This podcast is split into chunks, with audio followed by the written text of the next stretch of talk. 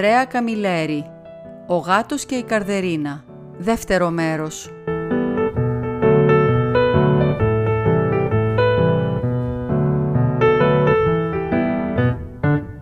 Όταν τα δύο αυτά συμβάντα είχαν ξεχαστεί και κανένας πια στην πόλη δεν μιλούσε για τις δύο επιθέσεις, ο Τσαντάκιας, πώς αλλιώς θα μπορούσαν να τον αποκαλέσουν, έκανε ξανά την εμφάνισή του. Στις 7 το πρωί μιας Κυριακής, με το συνηθισμένο τρόπο, άρπαξε την τσάντα της κυρίας Τζεζουάλντα Μπομαρίτο. Ύστερα την πυροβόλησε. Την τραυμάτισε στο δεξί ώμο ξιστά. Μια ασήμαντη πληγή, η οποία όμως ήταν αρκετή για να θεωρηθεί αβάσιμος ο ισχυρισμός του αστυνόμου για τα άσφαιρα πυρά. Ίσως η σκόνη από μπαρούτι που βρέθηκε στο ρούχο της κυρίας Στόνταρο να οφειλόταν στο ότι ο ληστής την τελευταία στιγμή μετάνιωσε για αυτό που πήγαινε να κάνει, έστριψε το χέρι του και τελικά πυροβόλησε στον αέρα. Αυτή τη φορά οι άντρες της σήμανσης βρήκαν τον Γκάλικα και έπειτα από σχετική έρευνα είπαν στο Μονταλμπάνο ότι πολύ πιθανό να προερχόταν από ένα παμπάλαιο περίστροφο. Μέσα στην τσάντα της κυρίας Τζεζουάλντα, που περισσότερο τρόμαξε παρά τραυματίστηκε, υπήρχαν 11.000 λιρέτες.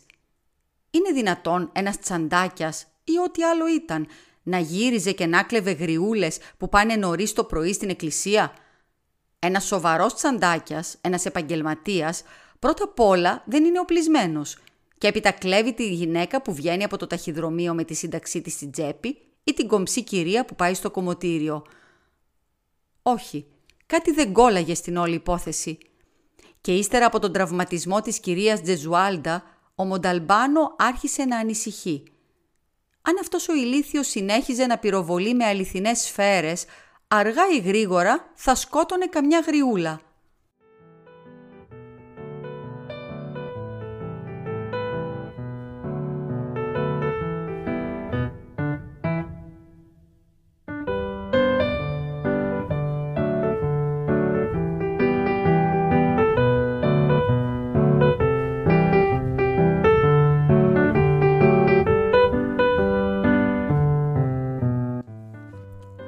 Πραγματικά έτσι έγινε.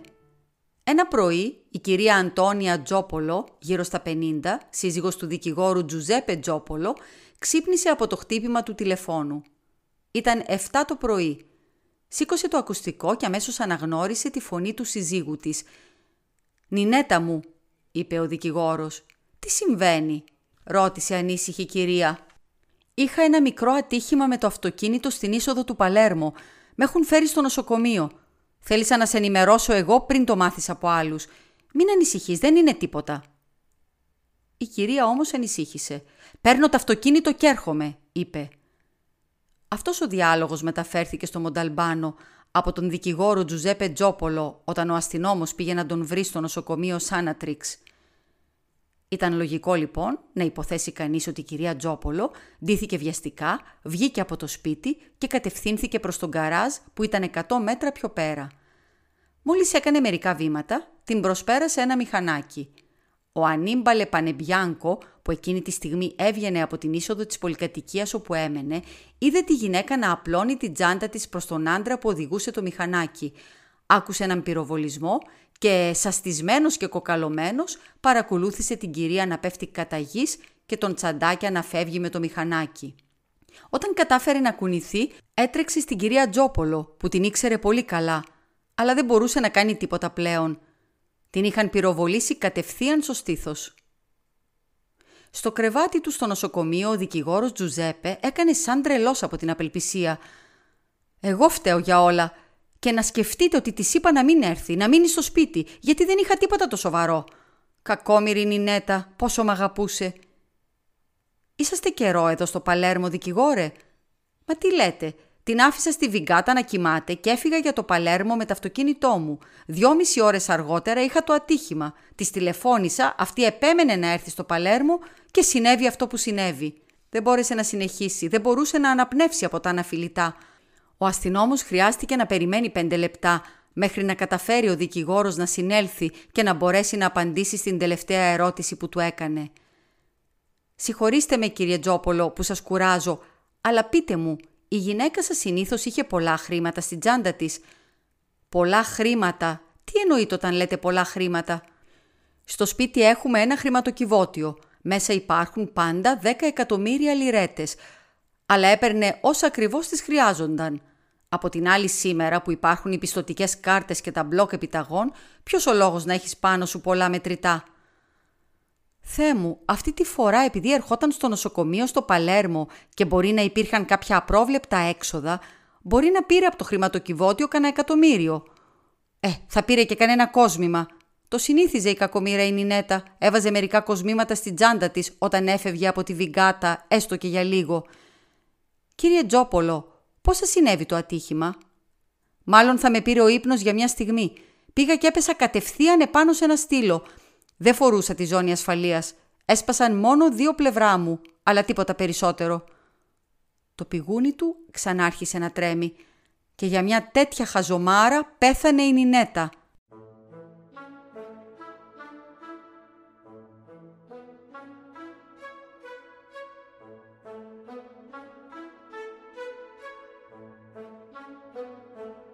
«Η αλήθεια είναι», έλεγε ο πολιτικός σχολιαστής του Τελεβιγκάτα, επιμένοντας την άποψή του, ότι το θύμα δεν πήγαινε στην εκκλησία να προσευχηθεί, αλλά στον καράζ.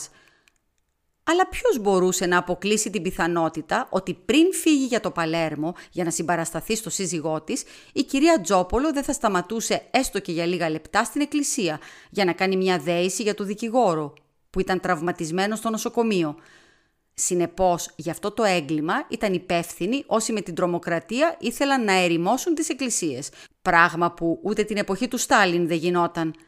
Σίγουρα βρίσκονταν μπροστά σε μια φοβερή escalation, κλιμάκωση δηλαδή αθεϊστικής βίας. Ακόμα και ο οργισμένος Μπονέτη Αλτερίγκη χρησιμοποίησε τη λέξη escalation. Είναι μια escalation, Μονταλμπάνο. Πρώτα αστοχή, μετά τραυματίζει ελαφρά και τέλος σκοτώνει – Μάλλον δεν ήθελε να συνετίσει, όπως υποστηρίζει ο Γάλλος εγκληματολόγος σας, ο... πώς τον λένε, α ναι, Μάρτ. Ξέρετε ποια ήταν το θύμα; Για να πω την αλήθεια, δεν είχα το χρόνο να... Θα σας το πω εγώ, για να μην χάνετε χρόνο. Η κυρία Τζόπολο, εκτός του ότι ήταν μία από τις πιο πλούσιες γυναίκες της επαρχίας, ήταν και ξαδέρφη του υφυπουργού Μπιοντολίλο, ο οποίος μου τηλεφώνησε ήδη.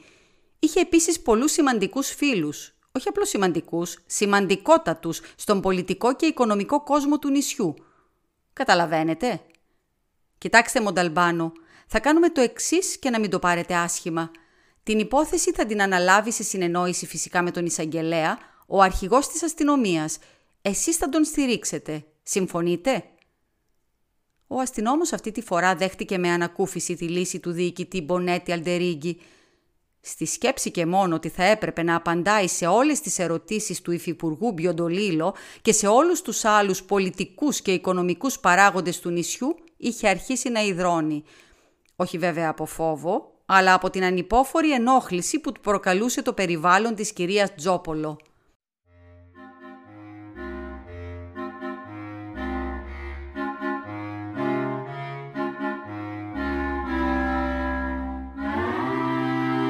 Οι έρευνες της αστυνομίας, στι οποίες ο Μονταλμπάνο προσπάθησε να μην συμμετέχει, ίσως επειδή κανένας δεν του ζήτησε να βοηθήσει, κατέληξαν στη σύλληψη δύο νεαρών ναρκωμανών που είχαν μηχανάκια.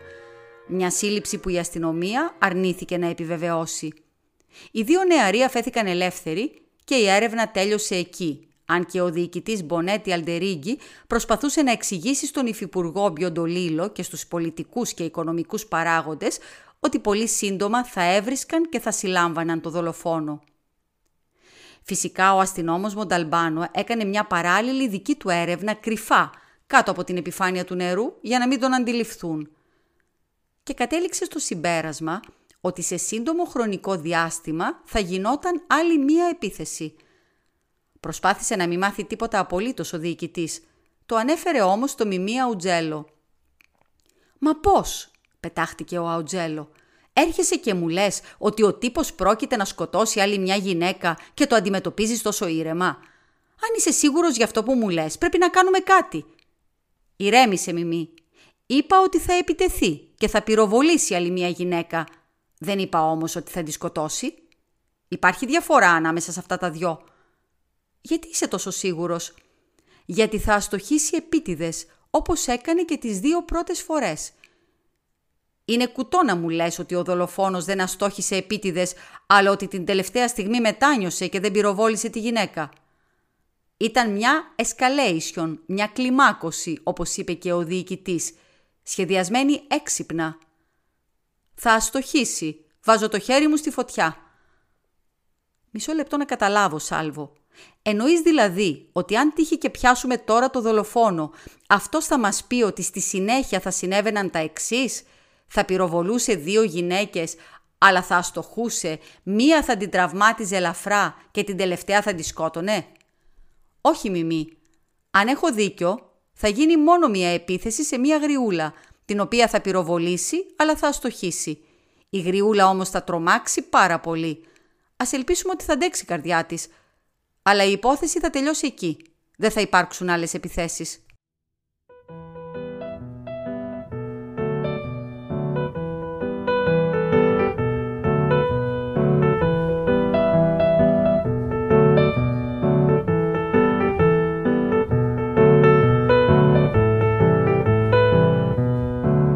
Η Χριστίνα Μπράβου διάβασε το δεύτερο μέρος του διηγήματος του Αντρέα Καμιλέρη «Ο γάτος και η καρδερίνα» σε μετάφραση Φωτεινή Ζερβού.